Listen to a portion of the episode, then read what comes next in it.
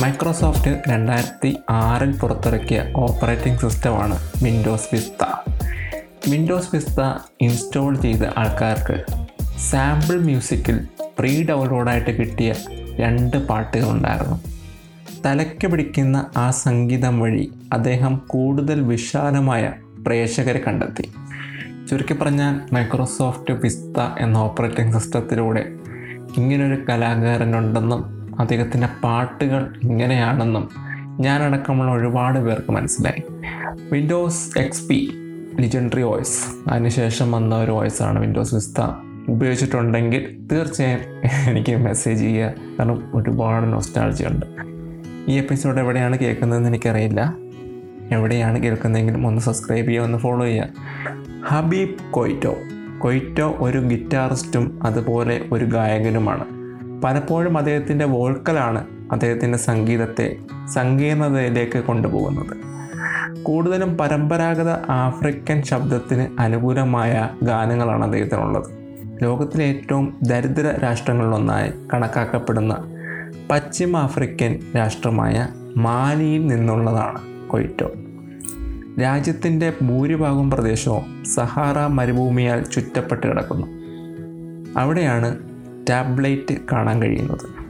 സംഗീതജ്ഞരായ മാതാപിതാക്കൾക്കാണ് അദ്ദേഹം ജനിച്ചത്. അദ്ദേഹത്തിന് ചെവി ഉപയോഗിച്ച് സംഗീതം വായിക്കാൻ അറിയാമായിരുന്നു. പിന്നീട് അദ്ദേഹം തലസ്ഥാനത്തെ ബാമാസ്കോ നാഷണൽ ഇൻസ്റ്റിറ്റ്യൂട്ട് ഓഫ് ആർട്സിൽ ചേരുകയും വേഗത്തിൽ മികവ് പുലർത്തുകയും ചെയ്തു. പിന്നീട് ബാല്യകാല സുഹൃത്തുക്കളിൽ നിന്നും മറ്റ് സംഗീതജ്ഞരെയും കൂട്ടി ബമദ എന്ന ബ്രാൻഡ് രൂപീകരിച്ചു. മാലി തലസ്ഥാനമായ ബാമാക്കോയിലെ നിവാസികളുടെ പദമാണ് ബമദ.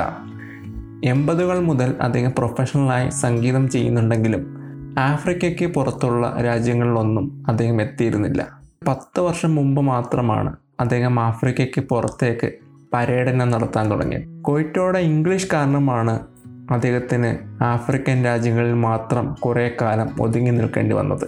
അദ്ദേഹത്തിന്റെ മാനേജർ വിദേശ മാധ്യമങ്ങളെ അഭിമുഖങ്ങളിൽ നിന്ന് മാറ്റി നിർത്തി.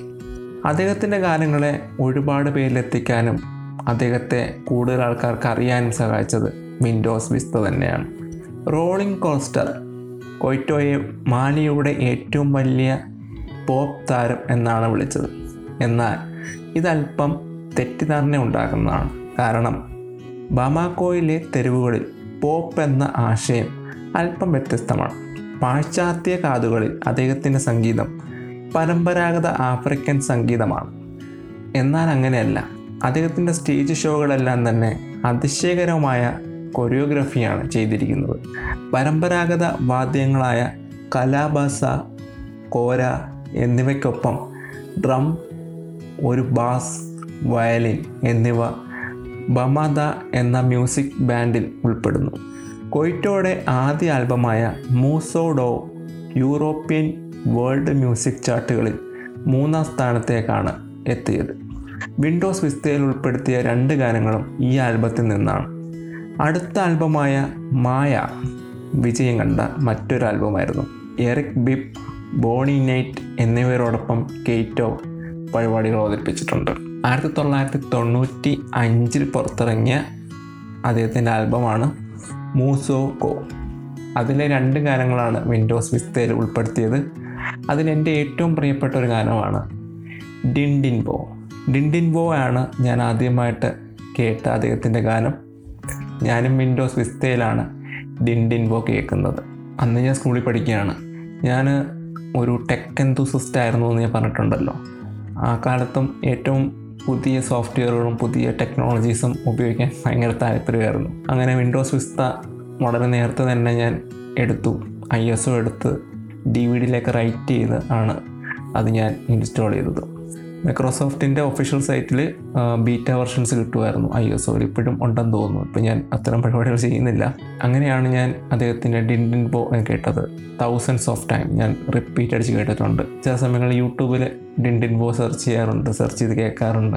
അന്ന് തന്നെ ഇദ്ദേഹത്തെക്കുറിച്ച് അറിയാനൊക്കെ ഒരുപാട് താല്പര്യം ഉണ്ടായിരുന്നു എനിക്ക്. പക്ഷേ അന്നത്തെ ഗൂഗിൾ ഇത്രത്തോളം എഫിഷ്യന്റ് അല്ലായിരുന്നു. ചില കാര്യങ്ങളൊക്കെ സെർച്ച് ചെയ്ത് കഴിഞ്ഞാൽ നോ റിസൾട്ട് എന്ന് തന്നെ കാണിക്കുമായിരുന്നു. ഇന്ന് ഗൂഗിളിൽ ഒരിക്കലും കാണാൻ കഴിയാത്ത ഒരു സാധനമാണ് നോ റിസൾട്ട് എന്ന്. ഏതായാലും ഇത്രയും വർഷങ്ങൾക്ക് ശേഷം അദ്ദേഹത്തിന്റെ ഗാനത്തെക്കുറിച്ചും അദ്ദേഹത്തെക്കുറിച്ചും ഒരു എപ്പിസോഡ് ചെയ്യാൻ കഴിഞ്ഞതിൽ എനിക്ക് വളരെയധികം സന്തോഷമാണ്. ഇത് എന്റെ ഒരു പേഴ്സണൽ ആഗ്രഹത്തിന് പുറത്ത് ചെയ്തൊരു എപ്പിസോഡാണ് നിങ്ങൾ വിൻഡോസ് വിസ്ത ഉപയോഗിച്ചിട്ടുണ്ടെങ്കിൽ തീർച്ചയായും ആ മ്യൂസിക് കേട്ടിട്ടുണ്ടാവും. വിൻഡോസ് വിസ്തയിൽ മൈ മ്യൂസിക്കിൽ സാമ്പിൾ മ്യൂസിക്കിലാണ് ഈ രണ്ട് ഗാനങ്ങളും ഉൾക്കൊള്ളുന്നത്. ഡിൻഡിൻ പോ എന്ന ഗാനം നിങ്ങൾ ഓൾറെഡി കേട്ട് കഴിഞ്ഞു നിങ്ങൾക്ക് ഇഷ്ടപ്പെട്ടു എന്ന് വിചാരിക്കുന്നു. അപ്പോൾ മറ്റൊരു എപ്പിസോഡിൽ വീണ്ടും കേട്ടുമുട്ടാം. ബൈ